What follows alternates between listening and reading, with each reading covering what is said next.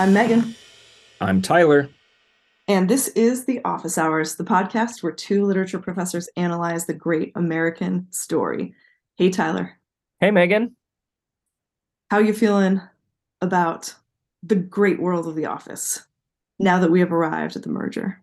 Uh, I'm excited to be back. Um, I did feel like uh, I think I texted you this. I'm like, I don't know if I have anything to say about this episode.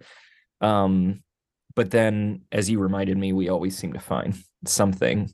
Uh, so, um, this, uh, yeah. Anyway, so I'm excited to be back. I will say uh, we got delayed recording um, partly because of my internet being out for like five solid days. Um, That's a long time. It was it was like medieval times over here. We were watching DVDs to you know avoid uh, crushing boredom and going to coffee shops to you know send emails yeah. and stuff like that. So. You're a person who still has a DVD player. Just imagine all the younger people who have never even had one. It would be on their own. exactly. I know. What would you do? Like, you know, uh, tell campfire stories. I don't know, but uh, I really wanted Spectrum to understand that they needed to get my internet back so that I could have Zoom, so that I could record the Office Hours podcast. Like, come on. The stakes are high. Exactly. So Spectrum, oh, that's yeah. the name of your that's the name of your internet company out there? Yeah, Spect Comcast Spectrum, I think. Oh, um, okay, um, okay, got it. Yeah, it's terrible. Uh yeah, what's yours? I think it's Comcast. Yeah. We're forgetting. I'm mixing things in my mind. What I've had now and I've had in the past. No, Xfinity. Is that the same as Comcast? No, that's different. Um, I, I do not recommend it. I don't feel like, yeah, I feel like it's just like a, a scammy monopoly, you know, all over the country. Uh, so, yeah, I feel like different times I've always hated my internet company. 100%. Um, still do. So, we're not seeking their sponsorship. Yeah, no, but if there's some indie internet company out there that wants to give us free internet, this is your opportunity. and service that works so that you don't have to edit out my internet fails. Yeah, yeah, um, true, true. Yeah, we'll take it. We'll take it. Well, Tyler, after our last recording, you texted me with a revision and regret. And it's good that we reviewed just before getting on this call because you were at risk of forgetting it. And it's I'm, an important one. I'm now like texting Megan my revisions and regrets, which feels, you know, uh, uh, when I think about it, it feels bad, but I'm just trying not to think about it. uh, the thing is, I didn't even remember it um so at least i think it really ended up being for you like you're the fact that you texted it helped you to remember and yes. then helped you to go back. So this is a good arrangement. All right so we're walking over to the accounting right? Uh, and that's where we revise and we regret. And what i revise and regret is that i didn't talk or just mention the uh, extreme white privilege of michael and dwight loitering on a suburban uh, you know wealthy street for yeah. what seems to be a solid 12 hours um, going through the trash. You had brought up a, point that i kept thinking about was like how is nobody home? And like there's like a dog or whatever there's you know uh, like surely somebody would notice them. Maybe there'd be a security camera but nothing. And then not only that nobody no neighbor is calling the cops nothing at all. So yeah yeah so I thought that was uh, uh, worth mentioning. That is a very good point. they are there for a long time. Um, they're in Dwight's. Wait, did they take Dwight's car? or did they take Michael's? No, they take Michael's car. Michael's car Dwight's yeah. Dwight's car receives some feedback from Andy in this episode. Yes, I was uh, thinking about that. Through trash, all of that. It's an excellent point. Uh, and I kept trying to come up with something. I never arrived anywhere, but I kept trying to come up with something clever to say about the title being branch closing rather than like, uh, you know, just the fact that it's an ing. I thought was kind of interesting as a title, uh, but I never came up with any particular insight. That was going to be another revision and regret, but because often they're like the, you know, like the merger or yeah, you know, something like pretzel, day. like they're a bit more noun focused. Um, hmm. so anyway, Tyler, I love it that you're bringing our attention to the ing at the end of that. Hmm. Well, you've left us all something to think about. Do you think maybe they'll hire me as an English professor at Cornell University? Isn't that what Andy says? That is what Andy says, and I love it. Using Cornell as a weapon in a way that I think is hilarious. Uh, well, uh, do you have any revisions and regrets? I do. I have one. So you actually asked me to come back and revise and regret something, and that was that I could not remember how Toby responded when Meredith went and asked Yeah. if he had made that sex pact with him, or did he know? Had he heard a rumor about her making some kind of plan with anybody in the office? So I went back and I watched it again. It gives us very little of Toby's reaction. And I feel like he's just maybe bewildered, but like not much more. I wanted it to linger more on Hmm. Toby's face so that I could think about it. But it was just Toby's a man of subtle emotions too. You know, he, he does not wear them often very dramatically on his face. So I think I would describe him as bewildered, but I really felt like I had a lack of evidence and could not. I didn't. He didn't give me much to go on. Do you have a theory about this? About Toby's response? I the way that I narrated it kind of in my head was like he's thinking, should I report this? Mm, Nah. That's kind of like my vision of him is that he's like attuned to inappropriate things, but just has given up on doing anything about it. I don't know. Yeah. Yeah, It's kind of my guess, but that seems right. That seems right. but we will return to Toby in this episode because your your point about his subtle emotions is apt. I had uh I had some feelings about Toby at some some points in this. Hmm. Well, should we go to the summary? and get into- Uh, I'm trying to think. Oh, we have no supply shelf, and I have something that I think should go in Pam's corner. okay, So let's Okay. stroll over to the receptionist desk, if if we Let's may. let's do it. Now, I happened to watch this episode um, with Jen. Uh-huh. I said to Jen, now Jen doesn't listen to the podcast, which is, you know, um, something we're working through and is a source of source of contention. And uh, no, I'm kidding. But um, but she doesn't listen regularly. And so we're we're but but she was like, Yeah, I'll watch this episode with you. And um, and I said, Hey, actually, I need to get your opinion here Mhm. uh, as they are packing up in Stamford. What do Oh. you think about this ongoing debate on our podcast? We've had two episodes now where we're discussing Stamford versus Scranton and how they signify. Oh, And so I said, "Do you want to weigh in?" And uh, and she did. Okay. And so I'm taking this as an opportunity, as a kind of um, message. Anyway, so she said her theory is that Stamford is meant to look like a like it's another it's an office like Scranton, but a different genre of office.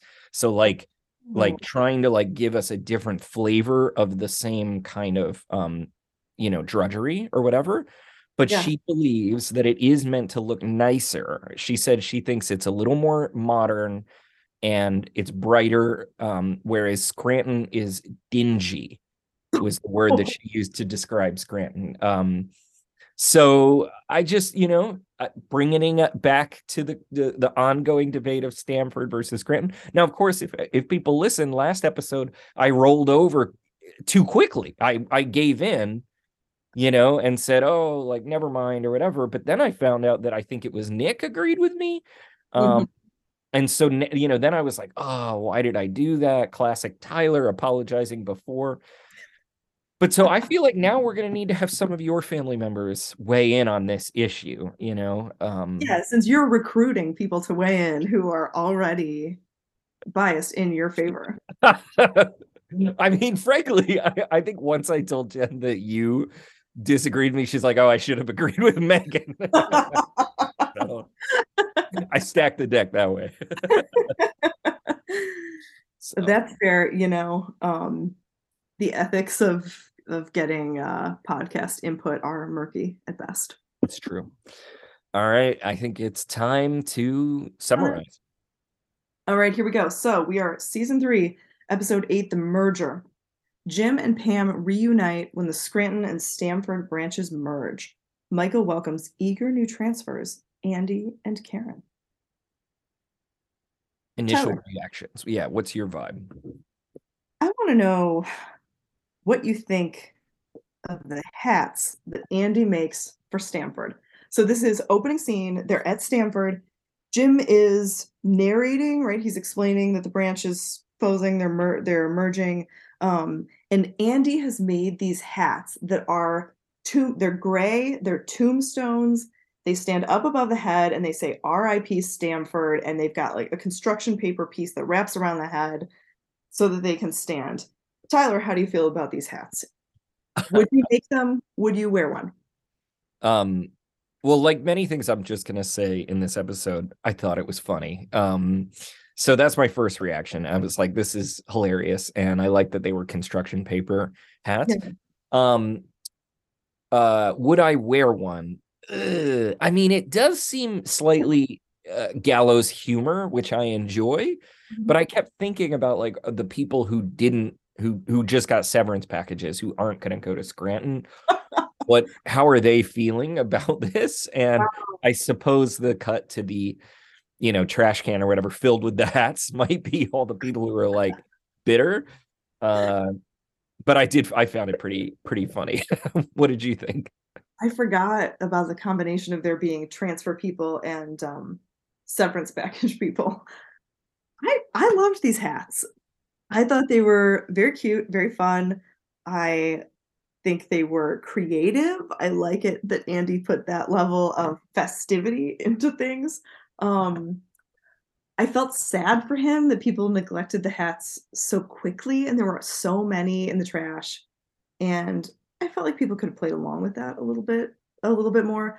I would have worn them. I think he actually has a real affinity with Pam in making those hats because it That's a great is connection. always the one who makes that kind of stuff. Yeah. And I appreciated it. I feel like I feel like it's something that's often associated with women in the office. So I kind Yes. of liked Andy taking the lead in construction paper crafts. I find Andy like an interesting character. Like I'm kind of curious where we're gonna go with him. It felt like this episode is probably the most Andy we've got so far. And um and I know it's like uh, you know, they're always he's always mentioning college.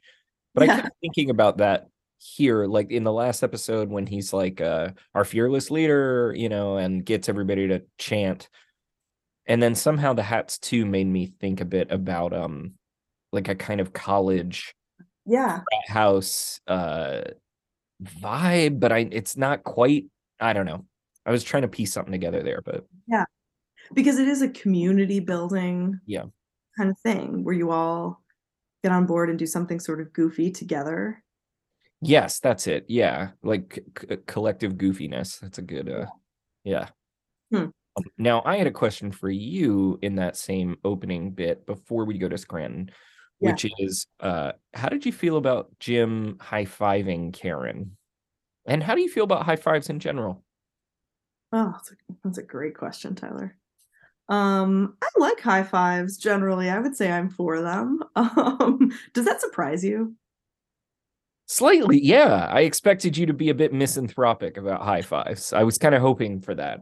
Yeah, and I actually I, I like a good high five. I I felt fine about I, see I don't have like a distinct memory or strong feeling about Jim high-fiving her. I will tell you when I had a strong feeling about Jim and hand-related gestures. And that is when he does get back to Scranton and he goes back to the annex and sees Toby. And Toby puts his fist out to do the fist bump thing. And Jim makes it so awkward. He asks something like, "Oh, is this is this a thing now or is it is this thing we're doing?" He doesn't just go with it. I thought that was the biggest asshole moment mm, for Yeah. Jim and I was so mad at him and felt so mu- so bad for Toby who's like, "Oh, I'm sorry I did that, man. I'm sorry." He apologizes for it a couple of times. Just give it to him, Jim. You know what he's going for. You know what this is. I 100% agree. And I was like, I mean, I think that Jim is like a bit of a dick in this episode to a degree, and or I mean, we'll we'll we'll get into it like what he might actually be feeling or whatever. But in that scene, hundred percent, like he's got Yeah. no reason to be too cool or Yeah. whatever for for Toby. And also this scene, that scene, like kind of captured why I like Toby so much and always defend him. And Mhm. maybe it's because I kind of relate to that level of like I'm trying to socially relate, but I also feel like it, it feels awkward or or not quite, you know, uh, uh, casual or you know, there's a self consciousness about it, and so Jim kind of shitting on it made it. It was that was excruciating for me, Yeah. and the way they shoot it, like we we stay with Toby. Like Jim leaves the scene, and Toby sits back down at his desk and kind of like slides under the you know rolls the chair under and he just looks so small and so um marginalized in that scene or in that frame and i was like ugh cringy Excruciating is a good word for that. Yeah. Well actually the, the episode does start in the cold open with toby's coming back from a run uh right I, I i was sort of a little confused i was like wait is he did he do like a marathon or something i don't think we Yeah. get any answer to that do we No, so it, it does seem like it was something. It was a race over the weekend. I did take a little bit of an issue with the time. He said he ran it in. So Dwight, yeah, so we don't know what the race is. Dwight swoops in. He says that he could crush that time. Also, Dwight, to give you a reference point, I'm somewhere between a snake and a mongoose. oh my god i love dwight is hilarious in this episode i think he has such a practical system for defining running speed.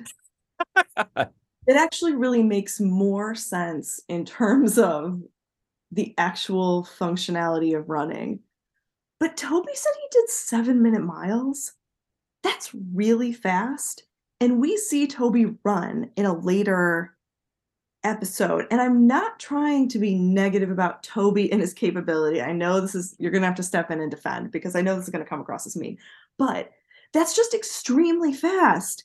And when we see him run, he just is like more of a casual runner or more of a like kind of chilled out, relaxed, like just, you know, you keep at it and you finish. And that is the point. So he says, I think that this is, I think maybe this is where I'm taking issue. He says, I finished. Like that's the good thing, right? Because there are runners. I am a runner like this. You run to finish and you run just to survive. And Pam's like, that's great. You know, you did something, you accomplished something. But then he says he did seven minute miles. You only do seven minute miles if you're really pretty competitive Hmm. in distance. I mean, you're not like running, or I mean, you're not winning the race, probably, but like, I don't know. I just, I, I didn't buy it. And I don't know why I took such an issue with seven minutes. Well, uh was he telling the truth? I think so, Yeah, maybe. I I mean, we do get it seems to be that we're meant to take it. yeah, we're supposed to take it as truth, right? I think so. But I did I did question it because I was like, well, is he saying that because Pam's there and he's trying to impress her or is he saying it because Dwight is putting him on the line? He says about 7. So I was like, Good point. does that mean 7 does that mean 8?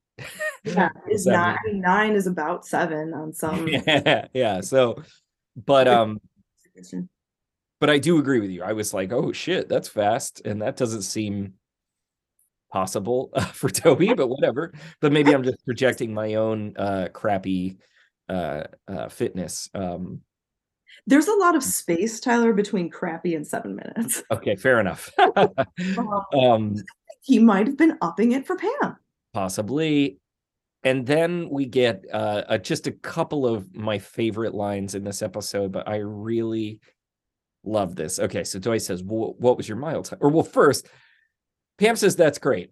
Why is that great? Because he accomplished something. It's like it's such a great response, but it's also like so pathetic in a way too. It's like, what did he really accomplish? Like you know. But on the other hand, like, yeah, why is Dwight trying to tear him down?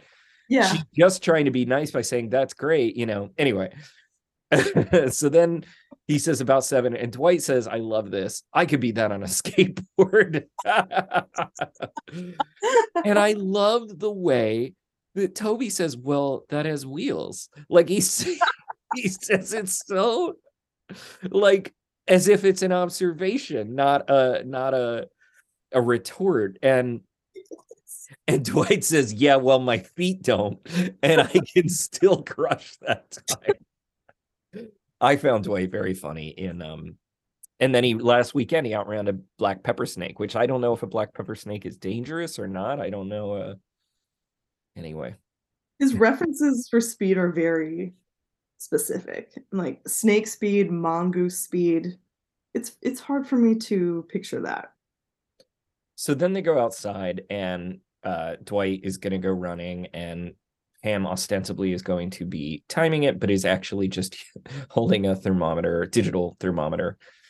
What I found interesting about this was the way that um, she has a kind of monologue to the camera, Hmm. and it is like less like being interviewed and more like being um like self-reflective or something like a voice inside her own head Yeah. and it reminded me of when we watched uh, the Diwali episode, and she's like, "Oh, was that mean? Should I not have said that?" You know, I've Hmm. been kind of curious about Pam's uh, interviews or her one-on-ones, where it almost seems like we're getting a window into her, like, um, superego or her her conscience. So she says, "Am I being mean to Dwight? I don't know." I did just make him run around the building, and I have no intention of timing him. This isn't even a stopwatch; it's a digital thermometer he does make my life harder sometimes and on purpose. Like he tried to put meters on the bathroom stalls as a way of bringing in more money for the company. And then he says, Hey, three more laps, blah, blah, blah. And then she's like, I should probably get back to work. There was just something very interesting to me about the rhythm of her, like trying to justify herself to herself and to, I guess, the camera people. Yeah. Huh. There's something interesting in that. It's making me wonder if, like, if things I did in my life, I then had to explain it to the camera, like what Mm. being forced to explain th- or narrate the things you're doing and how they might make you reflect. And do they make you, does it lead you to justify or does it lead you to sincere reflection and kind of Mm. self questioning? Huh. I haven't really thought that much about that too, people's different interview styles.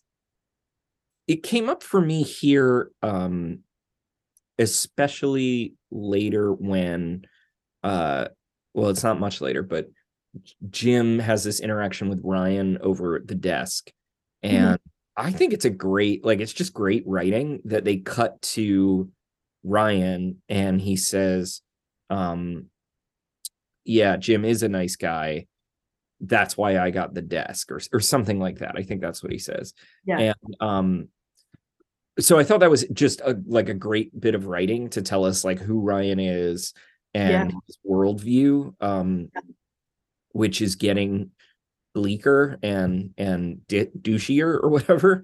Um, but I also thought it was interesting because presumably it means that the camera people said, "Do you think Jim is a nice guy?" or "Wow, Jim is a nice." It sounds as if he's responding to somebody saying, "Jim is a nice guy," and in the same way later. Jim, we cut to Jim just saying, "Where do I stand with Pam?" Uh, no idea. I mean, we're friends, always have been friends. Um, that is where we stand. So, like, Hmm. it's just interesting to me when we get like their in this episode, we get a sense that the camera people are judging, like Yeah. judging uh some of their choices, and then potentially also explicitly um guiding them with questions. Yeah. Yeah. There was a moment in here, I think it was a Jim interview that made me think a little bit about the person who's there. Was it Jim? Was it Andy? I think it was Jim. Um he was talking yeah, so he was talking to the film crew. Um oh god, sorry, I just set off a noise on something. Um sorry about that, distracting. Uh anyway, Jim was I was I'll say I was scrolling through actually.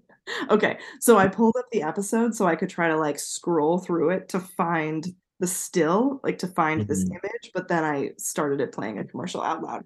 And so that failed. But what I was looking for is whenever there is this Jim interview, I think, and because he's looking, you know how often when they're getting interviewed, they're looking not directly into the camera, but to someone who's next to it. Mhm. thing where he was looking at the person he was talking to, but then looked into the camera, and it sort of dramatized the fact that he wasn't looking in the camera, and you just sort of forget, or at least I do, that there is a person there that Yeah. they're talking to, and so I think that that changing of the eyes drew attention to the fact that it isn't just the camera, but there is a person there, and so, yeah, there are these documentary people there who are a regular feature of their everyday work life and who they talk to a lot, but who are never visibly there. So yeah. Do you think that the camera people or the way in which the characters relate to the camera people are the camera people a proxy for the audience? Like, are the questions that they're asking the things that we would ask? Or do you think it's something like there's a different layer that we're meant to sort of think to some degree about the camera people as I don't know, having their own focus or agenda? Hmm. I don't know.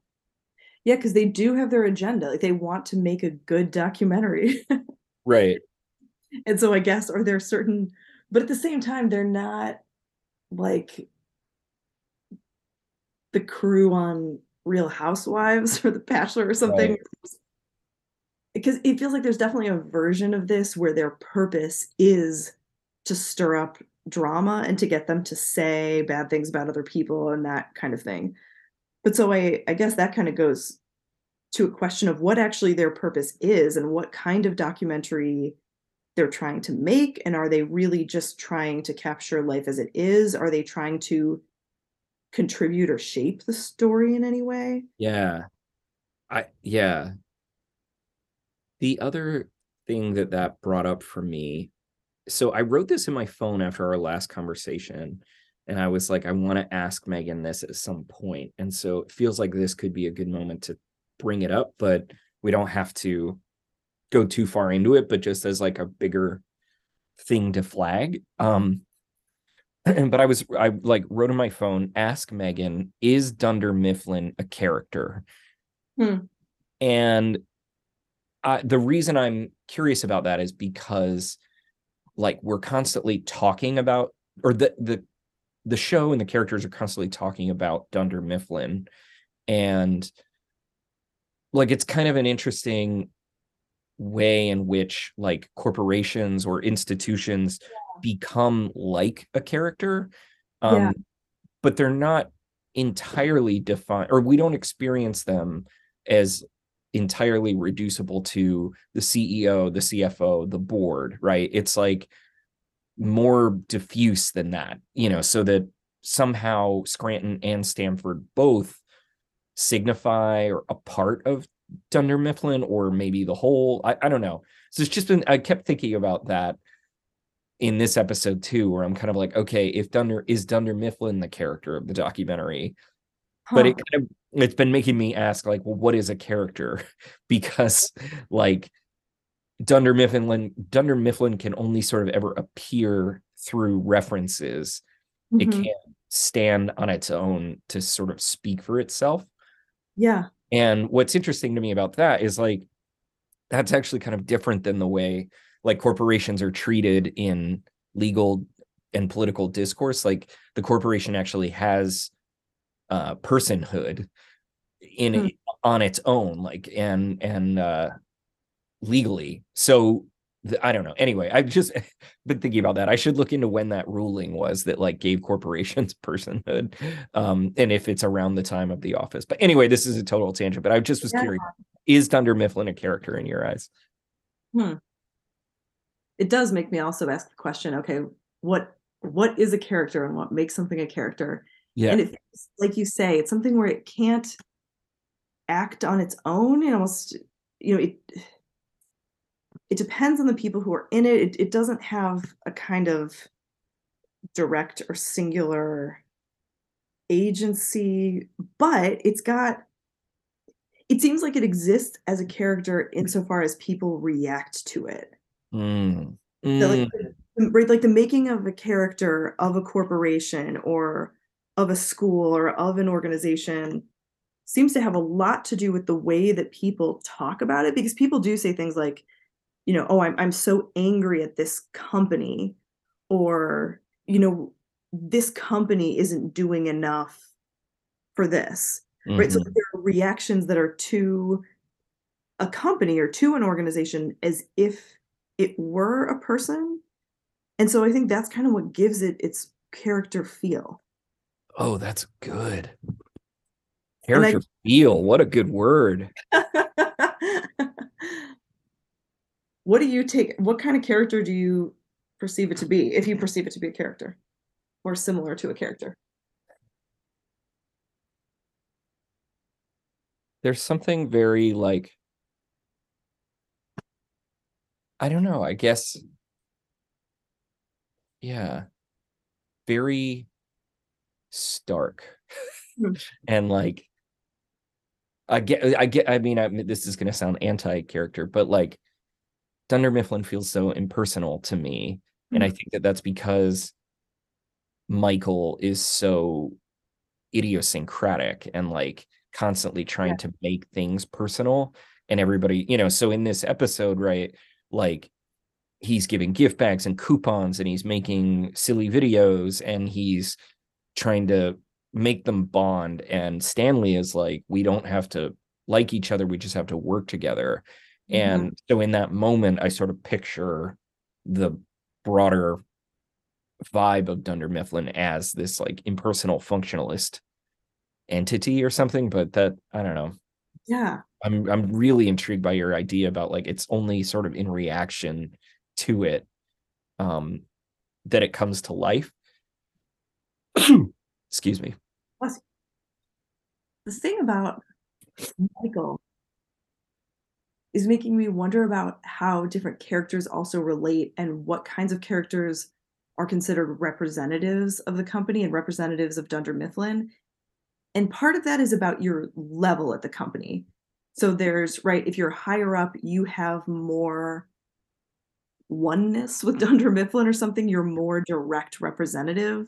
yeah Mifflin, it feels like part of what you have to do though is take the personal out of it. Like, you have to remove all of the things that Michael is and be more what was the word you used? Be more stark, Mhm. be more removed from the the people business, as Michael would say. yeah yeah from the people business and more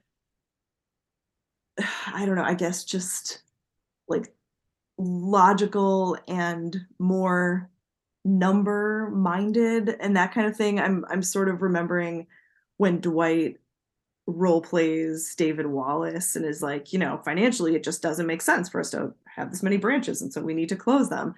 And so the way that it seems like in order to become the characters who are most representative, you give up more individual things because you just have to speak for the more stark company.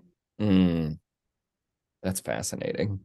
So this seems like a great moment to sort of transition then to Michael's uh, attempts to welcome everybody to the Scranton office. Um, and I will say that this episode made me want to have some smoked salmon. Um, but I'm curious what what was your take on Michael's welcoming efforts? I think we should talk about the gift bags. Yeah. Uh, so he, well, first, maybe we back up a little bit and maybe we talk about his interview when he is kind of talking about what is happening. And a couple of lines really stood out to me. Maybe I just read this whole um, little little interview. Yeah. So he says, "My branch is absorbing the Stamford branch, or as I like to put it, my family is doubling in size." That's all I'm going to say about it because I have a gigantic performance ahead of me and I have to get into my head and focus. Um, he also says at some point, as far when he's talking about the idea of the branch being his family, he says, looking at his world's best boss mug, as far as I'm concerned, this says world's best dad. Michael, this is very sweet, Michael, I think. Totally. Um, he is so enthusiastic. I love it that he's preparing for a performance. We see him at some point with his index cards where he's practicing the setup and he's getting ready for this performance. He's got gift bags for each one of them as they come in. They might not be the best gift bags, but he did try. Yeah, I actually was a little confused by everybody reacting to this so like eye rolly or whatever, you know, and I was yeah. Hannah Smoterich-Barr. like nobody when I got my job, like nobody gave me a fucking gift bag with coupons no. for the area. And like I would love a gift bag with coupons, you know? Sure. Yes, um, I definitely felt like people came in with some really bad attitude to him. And when Hannah was like, mine was mostly just pencils. Don't complain about your bag of nifty gifties. It, yeah, it did. It it felt like. Is that? Was, Go ahead. Sorry. I was going to say there's some fair hostility or response to comments that Michael makes, but about the gift bags themselves. Yeah, yeah, yeah, yeah. I thought those were a lovely gesture.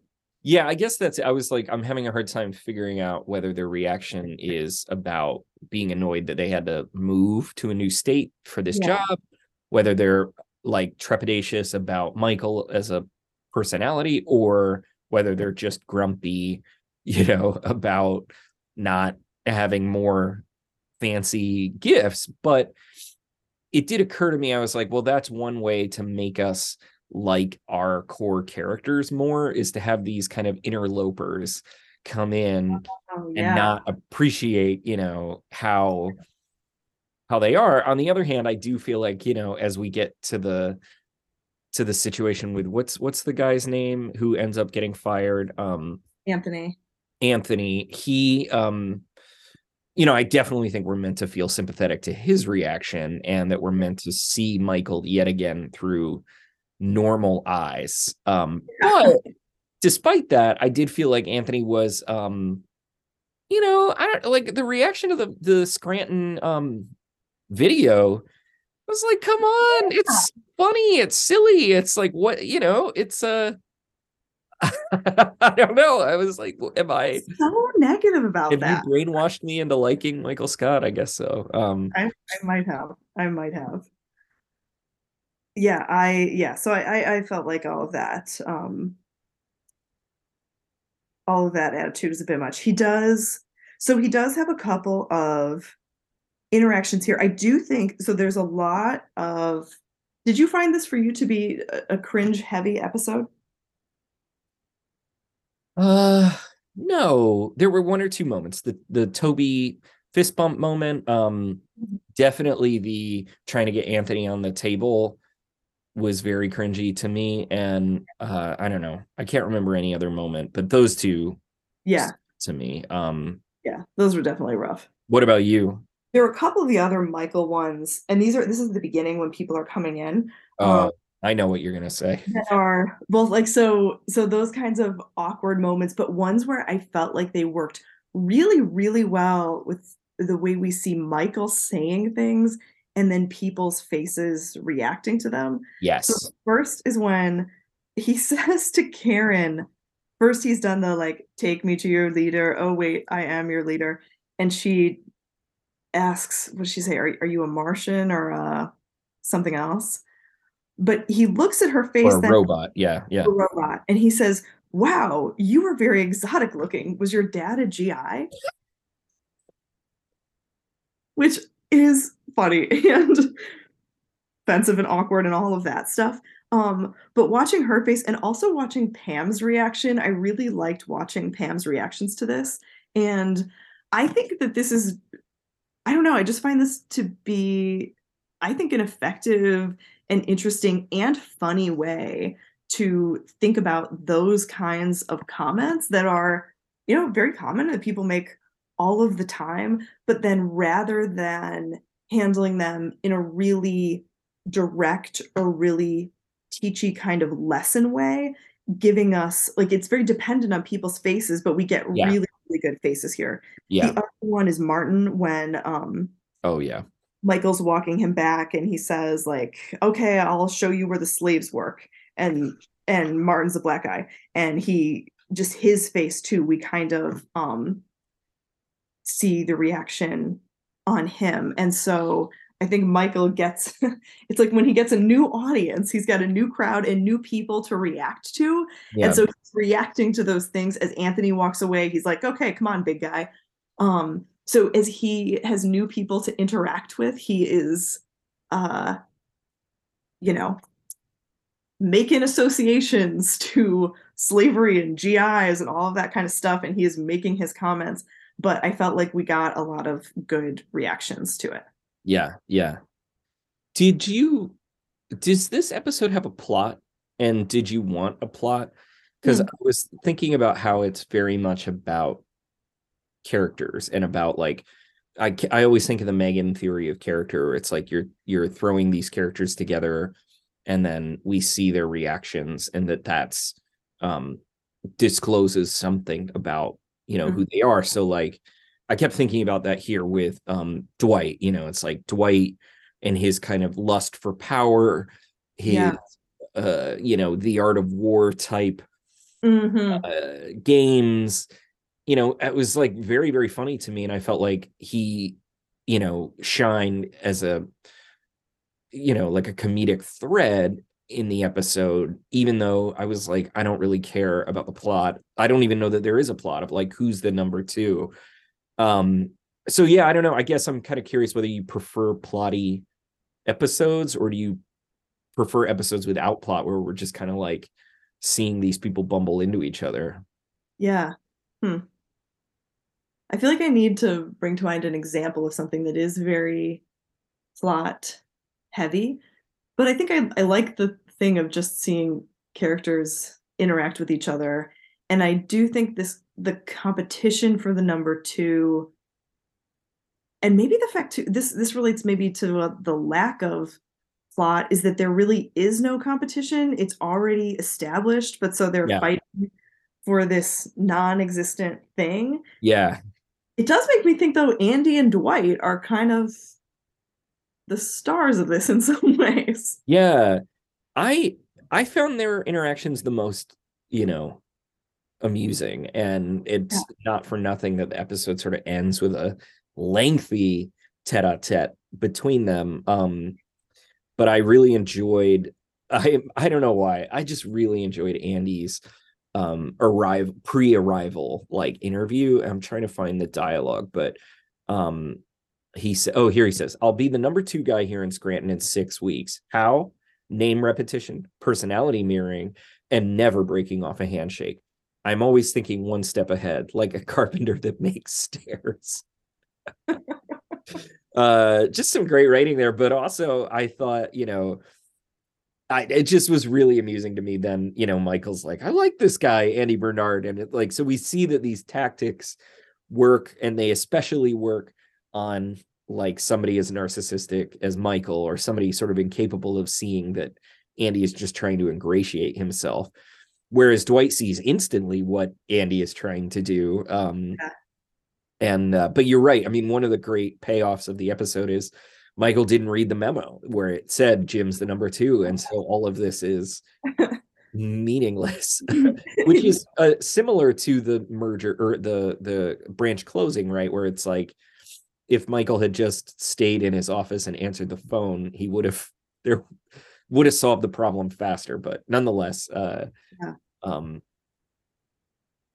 yeah and i thought andy's tie was really sharp in this episode Oh yeah, the the green and blue. Has I he worn that tie? that that worn that tie before? Because I think I remember trying to describe it in some past episode. Um, I love this theory. So I think his personality mirroring approach, it, it- when it's associated with Andy, it maybe sounds kind of ridiculous, but I actually think it's really good. And I love the way that it works on Michael. And when Yes. Michael says, You must be Andy Bernard, aloha and welcome. And Andy says, And you must be Michael Scott, aloha and hello.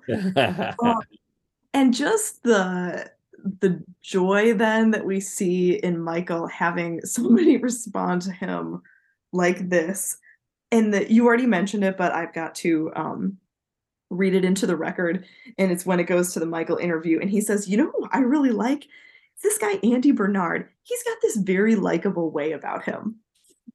And it just works beautifully.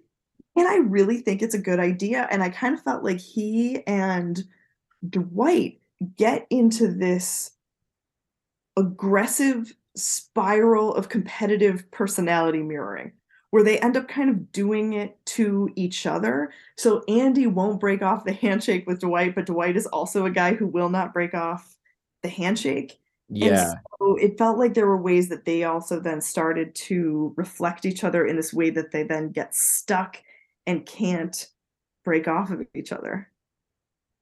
yeah no that's such a great that's such a great point um yeah then well i, I don't know I'm, I'm just thinking more about michael's approach here and his you know for all of his the cringy comments that he makes he does seem like genuinely wanting to make people comfortable. He says Yeah, I totally he says um this is a what does he say? Um let's face it moving to a new job can be very stressful. And i was like yeah like that's a sign of empathy. I know that he's going to make the video sort of all about him but like it's not that it doesn't contain information that you might Yeah. want to know. I don't know. So Yeah. he says um but it's not like any orientation that any of you have ever seen. It's funny. It's got a little bit of a zing to it. And i hope that it gives you a flavor of what we're all about here at dunder mifflin and what we're all about here in scranton. Um which i that was one moment where i kept thinking about well what's the difference between dunder mifflin and scranton there? But so then we go into lazy scranton and i think because we had recently talked about the potential tattoos on our last episode i was especially uh um, happy to see the first line is sitting in my office with a plate of grilled bacon um recalling michael's love of get crack waking up to crackling bacon on the foreman grill Mhm. um so yeah what did you think of lazy scranton in the electric city I think you're right. I think that this was a real act of warmth and generosity that Michael he tries to lighten the bo- mood. He tells Toby it's it's an orientation, not a borientation. and he wants to make things fun. And how disappointing is that when you try to do something that's fun and that you think people are going to get into it and they're just so disconnected aside from Andy who Yeah. watches it with great enthusiasm. Um I really liked the anthracite museum reference that they go so Me they're trying too. this is with the coupons too. I actually think the coupons are a really nice idea because it's like this is to let you know here are some good spots that we like in Scranton. And Yeah. one of them is the Anthracite Museum, which is about like the history of mining in the Mm. Scranton area. Um and it looks like one of those nice, you know, like small museums. It's one of those things where I feel like I wish I would uh take advantage of that more and actually go to that kind of museum. Mhm. But it says, let me give you a little bit of little bit of information on the mission because this is a real place. The Anthracite Heritage Museum engages diverse audiences by interpreting, collecting, and presenting the story of hard coal mining, its related in industries, the historic immigrant culture of northern Pennsylvania, and the evolution of the region's culture. Um, so the story of hard coal mining. This is not our first reference to coal mining in The Office. Yeah, no, haven't we? Have we? I feel like we heard. Didn't they? They were going to take a field trip there or something like that. To yeah, the, to the industrial coal mine. yeah, that's something like that. Yeah, yeah. Um, Yeah, first season. Um, I just since you looked that up, it reminds me before I forget. Mhm. Um, I've started looking up, you know, some of the bars and restaurants that they reference. mhm. Poor Richards is a real bar in Scranton. Really? And we have to go. We but also go. in this episode, um, at the end, uh, Karen is like, Do you want to meet me at Cooper's in Yeah. an hour or something like that? Which I was like, first, what do you need an hour to do? Uh, a- and, like, did she go home Yeah. and how long has it been? Like, do these people all have apartments now and homes? Like, anyway, whatever. Yeah. But she's like, let's go to Cooper's. And Cooper's is a real um seafood restaurant in Scranton Fun. um, which I thought was interesting. It changed my understanding because I was like, oh, are they just meeting for a drink? And they might be, but it is also a place that has like uh, it's a seafood house and has been open since 1948. Um, Oh wow. Classic. Yeah. and they have a whole you know thing on their website about being in the show. Uh, so Cool. um, anyway, I feel like we're gonna have to map these out. We have a few places to hit on our tour of Scranton, including the Anthracite Museum, which has very limited hours, I noticed. Oh, okay. We're gonna have to have to plan. Do you Um, remember the Lazy Sunday video, the SNL video that they're parodying? no, Oh, really? really. Yeah. Okay. All right. Okay, I'm gonna have to. I guess it. it makes more sense that it's a parody because of the Blair Witch Project. For Yes.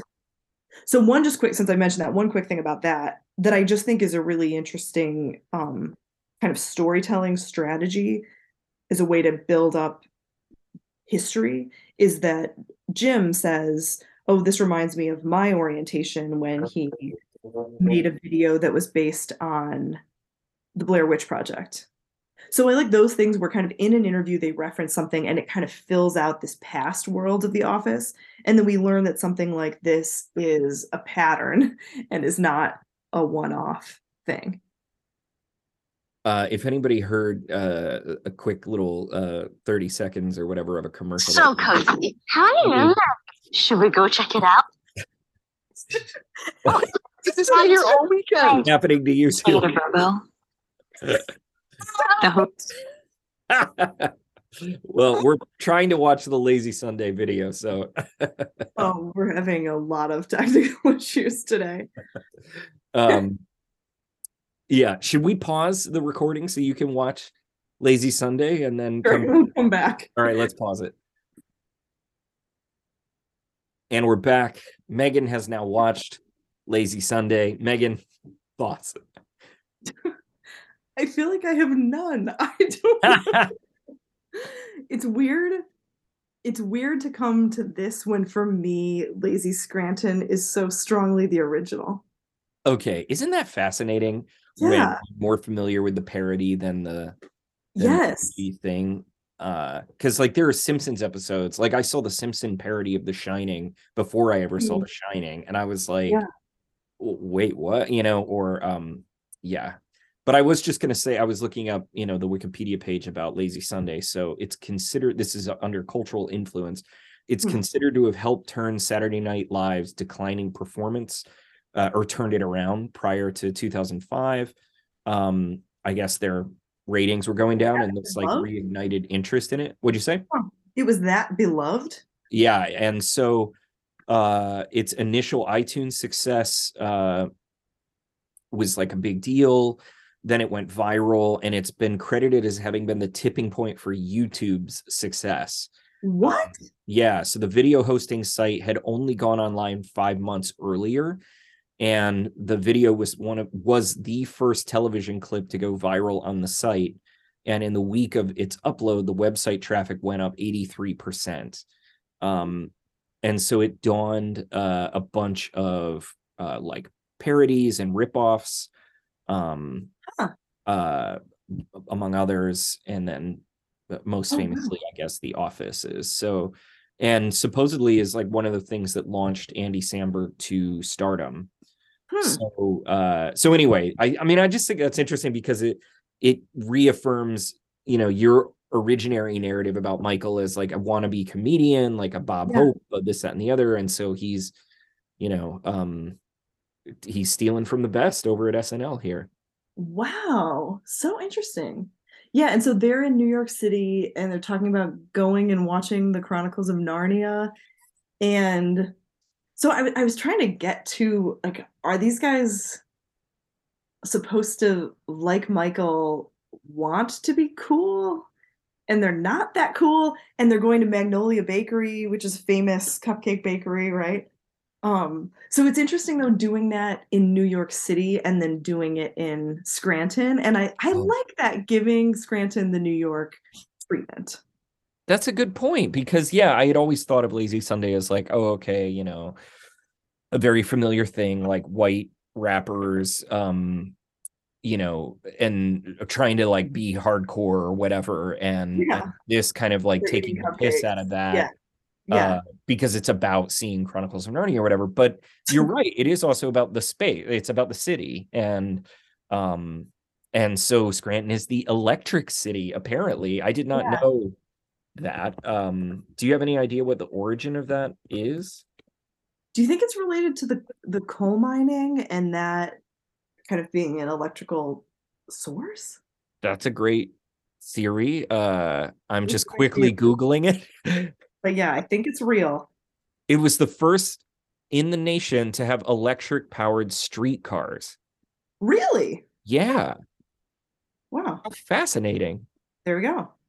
This is what it's like to learn, everybody. You're listening to us Google shit and piece it together. Um, so we're clearly fans of Michael's orientation video. I'm less a fan of his Night at the Roxbury um, parody, and certainly far less of the integration, uh, whatever game Oh, or yeah, integration celebration. Is that what it's called? celebration. Yeah, Is those are less successful to me. Uh, Yeah. Yeah. Um So, should we talk about him putting the new people on the table? sure. Uh oh wait, something that comes before that. Here's a moment, another moment that really bothered me about Jim. And this is when he goes into the break room Yes. and he buys a bottled water. Right. I've got issues with that that we can discuss. Um, but then he says, so Pam, you know, Pam asks him about like, you know, what happened to grape soda, Jim, or something. And he says he's trying to move away from grape soda and he's trying to get into bottled water. How pretentious does this guy sound? Okay, I'm I'm with you. This is really the crux of of what we got to get to, I think, in some degree, Yeah, which is We're like getting to the heart of the issue here. because the plot of this episode is, oh my god, Jim and Pam are getting are meeting up again, and I think it's hard for me to remember what that must have been like the first time you're kind of going through this story Mhm. because I I was less focused on that, right? But I guess at the time you'd be like, holy shit, like they've been separated. What are they going to say? What's it going to be like? These interactions are going to be so laden. And I really like that Pam just like runs over and hugs him, doesn't play it cool. And Yeah. um, and he starts to make some joke like, "Oh, I was gonna pretend like blah blah blah," and she's like, "I don't care. You're really here." Now, in Jim's defense, the last time they interact, well, the last time they were in person, right? She turned him down. But in Pam's defense, like she was engaged, she was going through it, you know. Now she's not. She's single. She's on her own, and presumably he knows all of that because they talked on the phone, right? Mhm. And so while I understand that it's awkward for him to come back and it would be awkward between them, it does feel like he's being cold and Yeah. like a little bit standoffish or something. And I was like, what the hell, dude? Like, you Yeah. guys had that nice talk on the phone. But what we don't know, I don't think at the time throughout the episode, like, isn't it a revelation that he and Karen are dating at the end? Yeah. like we find out when Pam finds out. And so that slightly retrospectively, but I was also like, hey man, like there's nothing she's not running up being like, now we can be together, Jim. Like Yeah. being a dick. Like Yeah. He was just being a dick. In or you know, you could just say like like an adult, like, hey, like this is weird, you know, whatever. And I mean, I guess he ultimately gets there, but I don't know. Okay, so I'm sorry, I've just rambled, but that's I don't know. What did you think of the whole plot and then yeah, that interaction? And also why do you what's your th- feelings about bottled water?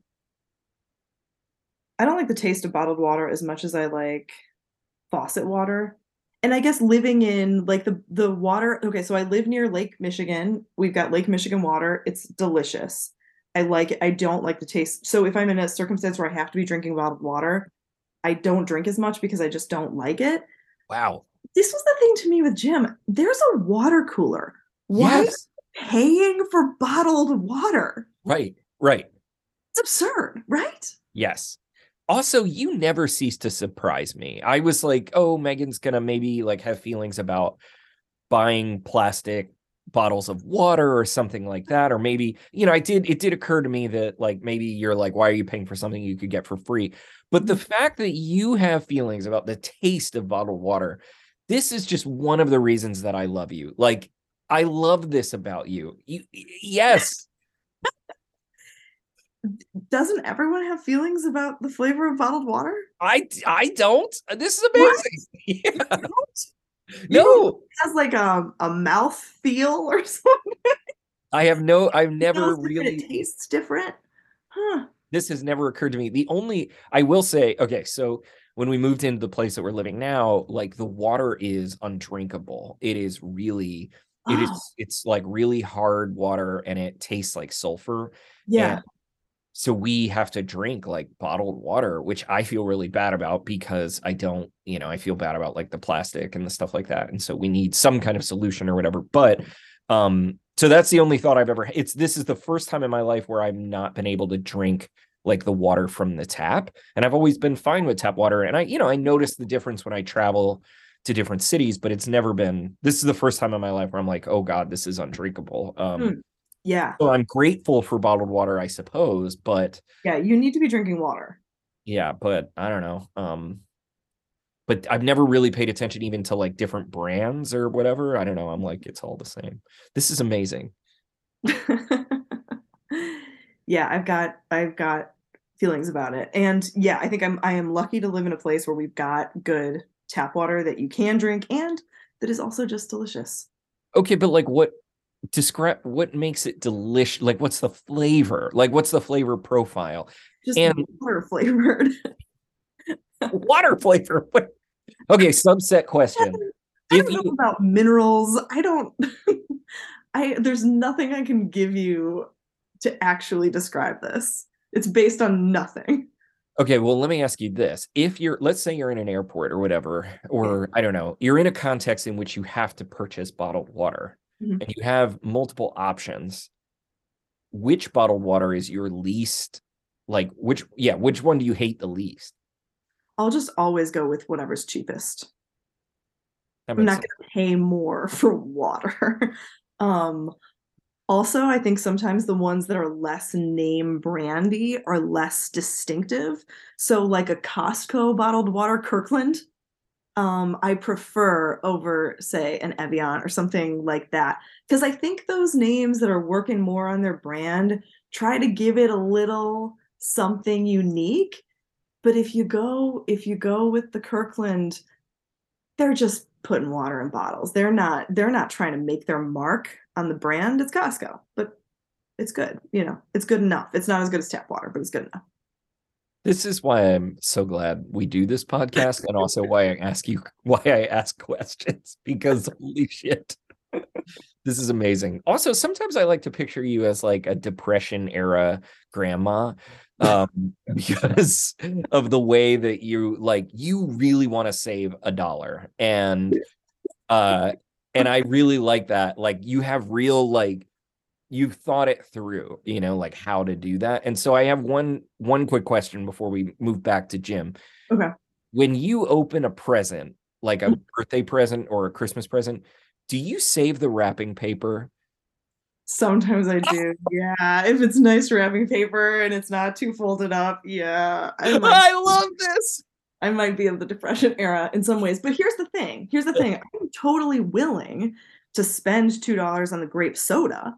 It's just that I'm not going to pay that amount of money for a thing that I can just go and get out of the water cooler. Do you see what I'm total sense. saying? I know exactly what I'm you're saying. to spend it. I thought that grape soda was a weird choice also. I was like, I mean, I guess that they don't want to say a Coke or a Sprite or something, and it would be hard to say, I guess. I mean, you could say a cola, but that would be weird.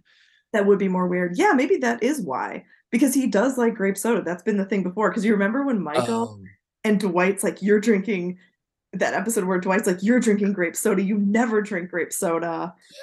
You know, to point out that he's copying Jim. Oh, that's right. That's right. I forgot about that. And but I just feel like grape soda is not a thing that's ever in our vending machines. I don't know if it's in more widely available in Pennsylvania. Like the only exotic soda you might get Exotic soda. here would be like an orange soda. Oh, um, okay. you yeah. know, and uh which I love an orange soda, specifically with Chinese food. I, those to me go together. Oh, together. that sounds like a good combination. Yeah. Um, okay, your thoughts on Jim, Pam, the whole plot. Um, I think I just want to to address this, zero in on one moment that I thought was a great writing moment, even though it's not spoken. And that is when they're sitting in the conference room and Jim is at the table and Karen's behind him at the chairs along the edge, and she just hands him a stick of gum. Uh-huh. Say anything, she just kind of taps him and hands him a stick of gum. And I thought, wow, there is something so intimate about that, like the level of familiarity that it's not even offering, do you want a piece of gum? It's just, I know that you want a piece of gum. We've obviously done this before. I am a person who gives you sticks of gum. And so I'm just going to hand it to you. And Pam sees that. Mm, And so I just thought that was such a powerful, tiny moment of showing there being something more. And we don't, you know, we don't know yet what that is and nothing's confirmed, but really showing that there is something more there and then having Pam see it and feel sad about it. that's a great point. I I totally forgot about that moment. I did think, as much as I'm like, I think I like plot a lot, just in general. Um, you know, I I also like just hanging out with characters, and um, this episode had a lot of great, you know, little character moments like that and character details. And I one of my favorites was the Phyllis bit um with the perfume that Karen thinks smells like a funeral home. yeah. And I thought that was an interesting moment for a couple of reasons, but it made me realize that we don't often get a sense of how settings smell on television. Like Oh, you need someone Yeah. to describe it, right? And it's not Yeah. very often that anybody is sort of describing the smells. And yeah. to the extent that it ever is, it's kind of like PU or something, you know, like, oh Mhm. God, you know. And I guess the only other time we've got is with the carpet, right? The yeah. Yeah. you know but it's often like that kind of a smell not like this and even though this is also a stink i Mhm. just thought it, it was such a specific to describe it like as a funeral home was really interesting and then i thought some great moments for phyllis where we get a sense of her as a nice person with an edge and Yeah, so yeah. she says she's like oh well let me help you find out where the smell is like that's a nice thing to do and then Yeah. she's like you got a lot to learn about this city sweetie or something like that Yeah, yeah.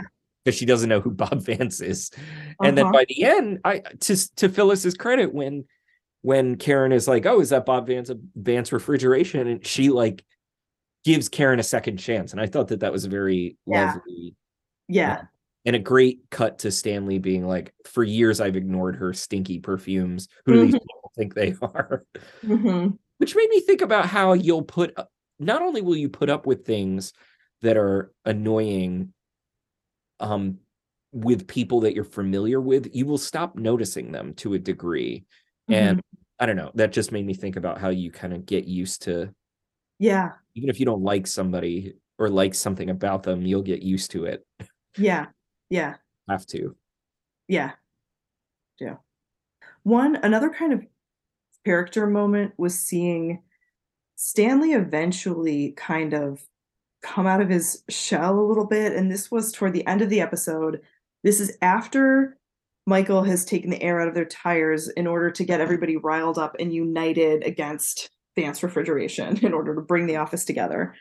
And so Stanley had said that thing, you know, he's just not into this idea of connecting with the new people. He just wants to keep going about his day. There's a point when Martin looks over at him and kind of like bumps his fist on his chest, like, hey, we're the two black people in the office. Like he's trying. I thought that was a very sweet moment of Martin where he's like trying to say hi to him and he's trying to connect with him, and Stanley just rolls his eyes and is not into it. But then after Michael's let the air out of the tires, they're on their way walking back in. And Martin asks something like, What's with this guy?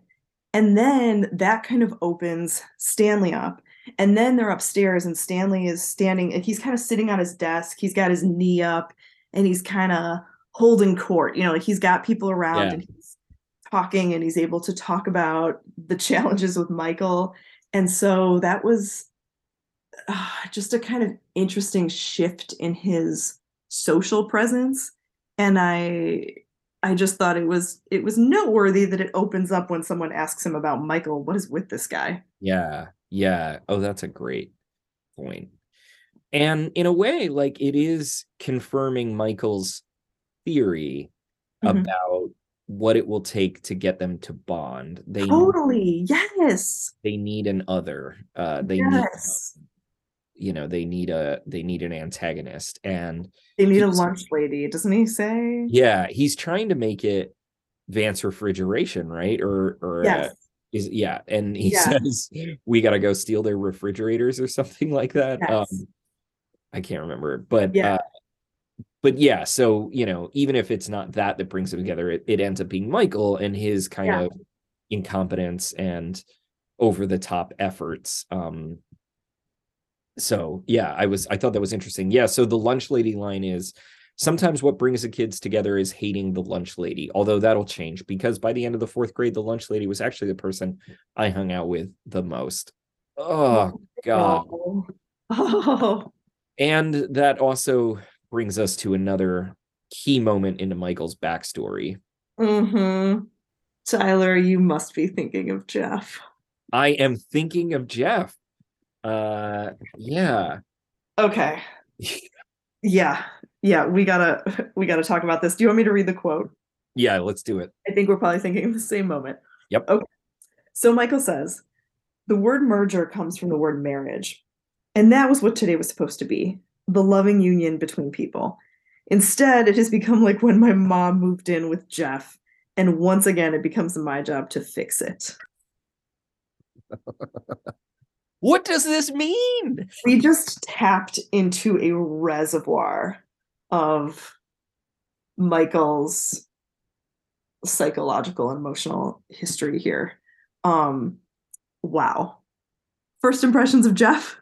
uh, well, okay, so he doesn't say my stepdad. And, Yeah. And I as far as I know, we don't know anything about his biological father, and it sounds like Jeff is not that. So he's got daddy issues and mommy issues. Yeah. Uh he was displaced by jeff i guess in some sense.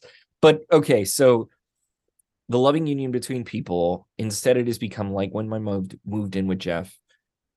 Uh, yeah there's so like does that mean there was tension between him and jeff his mom and jeff or his mom and michael because of jeff? Yeah. but Michael see is narrating it like it was his job as a child to fix it. So I'm it sounds like to some degree Michael was a parentified child. yeah. Um, yeah. Like there was some level of responsibility that kind of kicked in for him to manage, yeah, trying to assemble a relationship or trying to navigate a relationship that was beyond his years. At the same time, I was like, well, wait, that is kind of his MO to sort of take responsibility for things that aren't his responsibility. Mhm. And I suppose he does that to create control where he has none. And so to what extent you know was he sort of like positioning himself as the fixer uh as a way to to feel like he has control over the fact that somebody's moved into his house or something like that. I don't know. His Yeah. mom moved into Jeff's. Oh Yeah, shit. his mom moved in with Jeff. And we don't actually really know. I mean, I kind of read this as him being a kid. We don't really know if it's when she's a kid or if it is when he's older, he's out of the house, but she's moving into Right. his house. So it sounds like in that too, he's probably kind of losing his home in some way. And yeah, having to fix it. It feels like, is this the origin point for a lot of the hurt in Michael? Or is it one of those, like one of those critical early times that shapes him and his desire to create loving unions between people through the office, through the family, or I mean, through thinking about the office as a family, which he said at the beginning of the episode is doubling in size. Yeah. Oh my god. So it's kind of heartbreaking, Michael. And so if he and his mom moved in with Jeff, let's just go with that for a second. Yeah. That would explain why he is empathetic to the new employees who oh, are entering his family. In Yeah. this scenario, he is Jeff now.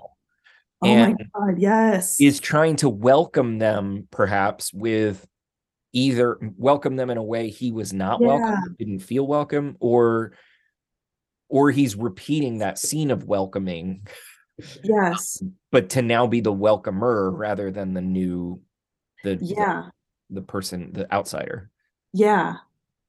Him then putting them up on the table, like wanting to make them feel special and wanting them to get attention because that seems like a situation where he probably felt displaced and felt like he was not special and was not on the top of his mom's table and wanted to be. and he and yet in some ways he like repeats the error Hmm. uh, in a classic unconscious way because he's constantly sort of telling the Scranton people like you're not as important like today yeah. you know like they're like oh like let's and he's like this food is not for you you Yeah. don't be up on a table and so he faces that contradiction at one point where he's like we're all equal well then why are they up on a table well you know I can't remember what he says about that um Yeah. but Huh. so even though he's trying to bring them together he keeps accidentally separating them right Yeah. And then he snaps too on Anthony or Tony. He's called both, right? Um yeah yeah but he yeah snaps he snaps on Anthony when he quits, which is also the diff if he, he wants to be the dad of the office, but also the difficult thing of being a dad is like not everybody, not all the kids always like you and are happy and do the thing uh that you want. So yeah, he's trying to create this wonderful thing where they feel so good, but then he also cannot handle them not appreciating it. yeah yes i You know, You and I were with him on them being a little underappreciative of the gift bags. I did think that um just as a quick we've talked about this before with other oh with um with um oh god what's her I'm blanking on her name um what's the what's Michael's boss's name Uh Jan. Jan. Okay so Jan will often respond in ways that we have or I find like admirable. I'm like wow like how did you find the presence of mind? I felt Mhm. that here with Tony where uh, he says it's just not going to work out for me. I was on the fence about this. It's not a good fit. Uh, and then he's like, "Well, we'll squeeze you in. I can't work here. I have to quit." He's being clear and direct, Yeah. but he's he's Yeah. taking responsibility. He's not saying it's your Right. fault, you know, whatever. He's like, uh, you know, it's it's he's using I statements. Michael's saying, uh, "You can't quit." Blah blah blah. Was it Toby? No, Toby was helpful. He was very kind. And then you know, pushed. He's like, "It's just your management style." Which I thought even then was an excessively generous way. Yeah. Because it's like blaming you're not a fit. Yeah. Yeah. My management style, didn't you think it was funny? No. Was it supposed to be funny? Which was a great line. Mhm. Um, and then, well, don't bother quitting because you're fired. so there's no point at which Tony ever actually really Yeah. blames him. Um, yeah. Yeah. and arguably it's that he didn't find the video funny that is the breaking point for me. Um, hmm. the I um, really want the Jeff backstory, Megan. I know. I know. It's Will we just ever get this- it? We'll get at least one more reference to Jeff, but I don't think we get a full a full recounting. And so we just have to kind of sit with this this bit and think about what it what it means. One thing I wanted to read into the record that happens right after Michael fires Tony, who tries to quit. Um, Hannah says, Tony was right. This environment is dysfunctional. Angela, maybe that's because some people treat it like their own private Hooters strip club. And then Michael, whoa, Angela, hold on. And I love how it kind of sets us up to think he's going to say that's an inappropriate thing to say to Hannah, but he says Hooters is a restaurant with over 400 locations worldwide. So I love it that he wants to make the clarification on what Hooters is So great. and defend its honor. Really funny. um, yeah, just as a quick aside about that character, Creed is Yeah. a real creep, huh? Creed is a real creep. Yeah. Like Yeah. just He takes a picture when she's breast pumping and then he has it on his computer. I love when Michael walks up though and he asks something like, Is that a squid's eye? Uh, Creed Creed is a creep. Um well, couple of other couple of other standout lines I just want to mention. when Dwight and Andy are going out in the elevator at the end and they're starting to fight, Andy says, "Saw your dork mobile" about his car, and then he's talking about his Xterra, and he this is the way he describes it. He says, "Luxurious yet rugged. Leave it to the Japanese." I don't know why I thought that was so funny to say that combination of luxurious and rugged leave it to the japanese i i don't know quite what it was but i found it very funny oh, that's interesting. Just because it's later or it's earlier in the episode where Dwight is talking about Japanese guards in World War II. ooh that's a good point There are these- yeah. yeah hmm. that is really funny i had not thought about that connection the contrast of their cars is Yeah, it's great. interesting and delightful thing too I have Um one other line i wanted to go to okay. but tyler what else have you got Uh, well, just one. Uh, I'm trying to find the actual line. Oh, okay. So, uh, Karen arrives and she says, "Hi, hi, I'm Pam." Karen says, "I love your sweater." Oh, thanks. My mom made it for me. Really, that's so cool. I've always wanted to learn. And then like Michael busts in, which Yeah.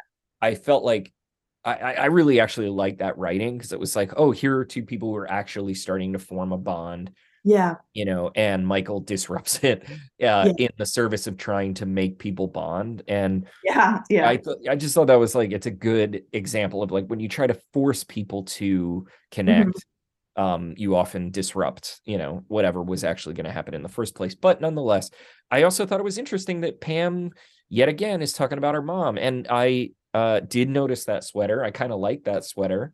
I do too Um, and I thought, wow, that's impressive that her mom can knit that. I did wonder how Karen or Pam would feel later about that interaction. Like, would Pam go home and be like, uh, why did I say my mom made it? And I was probably projecting there, but I feel like I have a lot of I admired Pam's kind of like lack of her vulnerability. She's not trying to be cool. She's like, yeah, oh, cool. Like, well, my mom made it. And Yeah. it made me wonder if later she would be like self-conscious, um, Hmm. if she's anything like me. Uh, but it also seemed like Karen was genuinely open and curious. And I don't know. So yeah anyway, I thought that was an interesting um I thought that was a sweet interaction too. Yeah. And Pam did seem to step up the wardrobe for Jim's return, yeah, good point. wearing her special sweater. Yeah, what's the other one that you wanted to The bring up? last thing I wanted to go back to was something from the very beginning of the episode, and Andy poses a question that I want to pose to you. He asks Jim about Michael. So, what's he like? And this is where he's trying to learn, you know, learn about him so that he can do his personality mirroring and all of that.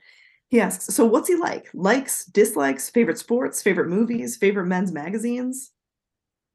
And so, Tyler, I wanted to turn this question back on you. Jim is very withholding and he does not tell. But I'm curious how much you've learned about Michael. And could you say anything about his likes, dislikes, favorite sports, favorite movies, or favorite men's magazines? Okay, okay. All right, hold on. Let me write this down. Sports. yep, And you have answers in mind for each? I do have some answers in mind. Okay. How Yeah. many? How many should I be guessing? You can give, oh, I don't have it like you're going to get answers right or wrong. Okay, okay, okay. Can you provide? This is an open ended short answer question. Oh, okay, okay. All right. Yes, Um, favorite sports, favorite movies, favorite men's magazines, but also more generally likes and dislikes. oh, and likes and dislikes. All right. Eesh. Okay. Movies. Um Die Hard. Yes, nice. Okay. yeah, that's good. um Devil Wears Prada. Isn't that one? Yes, good. that's great. Uh any others. One starring James Van Der Beek. Oh, of course, Varsity Blues. Yes, of course. And right before that was um um um, um, um Entourage, right? Yes. The TV show. Entourage. Okay. Mhm. Um for magazines, I remember Cracked Yeah. and Maxim, I think. nice. Yes. Is there any others? My favorite other magazine that he has is American Way, the Amer- in-flight magazine. he also claims to subscribe to Fine Arts Aficionado when he's trying to cover up, you know, that he doesn't just read Cracked, um, but also Small Businessman. That's the one I remember because didn't he like write into small Yes. businessmen or something? yes. Sports is harder. I mean, the only thing that's coming to mind is basketball because they played basketball, but Mhm. is that correct? There's one no? other. There's one other that I. Oh wait, ice hockey. ice hockey. Yeah, I was gonna say it's a Yes, sport. Yes, Tyler, you I'm paying attention. that. Was fantastic. Yeah, you were paying attention. In Man, terms of Men there, magazines was impressive. what about I always think about him wanting her Pam to like uh renew his subscriptions or something or Yeah, it's change when his he moved them for his new condo. his address. Yeah, And like, when he's like mentioning cracked, but like clearly really wants that one, but is trying to sound yeah. yes, Um yes. I feel like I can relate to that. Did you have likes and dislikes more generally besides those? I didn't. Because I would say likes would be crackling bacon. Yeah, definitely. Dislikes Toby primarily. that's brilliant. All right, that's great. Okay. We got to bring in more quizzes to the mix. I enjoy this. Okay. Little challenge, little challenge. Okay, that sounds good. We'll do it. Well, is it time to go to Chili's for the Dundies? It's time. All right. I Let's have my I got my chicken tender platter and I'm ready to hear your your Dundie of the week. Okay. I am going to give out two this week. The first is the Military Precision Award. And that goes to Andy Bernard because I think his tactics, his warlike tactics for entering the office are really strategic and really good. I totally agree. There's one thing where he says about how in like a, two weeks or whatever, or he's he's alienating. The more that he gets under Dwight's skin, the angrier he gets, the more marginalized he gets. And I was like, that's actually like a really good strategy. It's a really good strategy. It's a really good strategy. So yeah, so Andy Andy gets an award. I am also going to give the reasonably good coworker award to Martin Nash. I actually felt like out of all of the new people who came in, he was the most likable. Um I just found him to be friendly and just a likable guy. Like not too much, just a relatively easy guy to be around. Um, and I felt like he came in with a good attitude and was likable. And I did not find that about many of the people coming in from Stamford.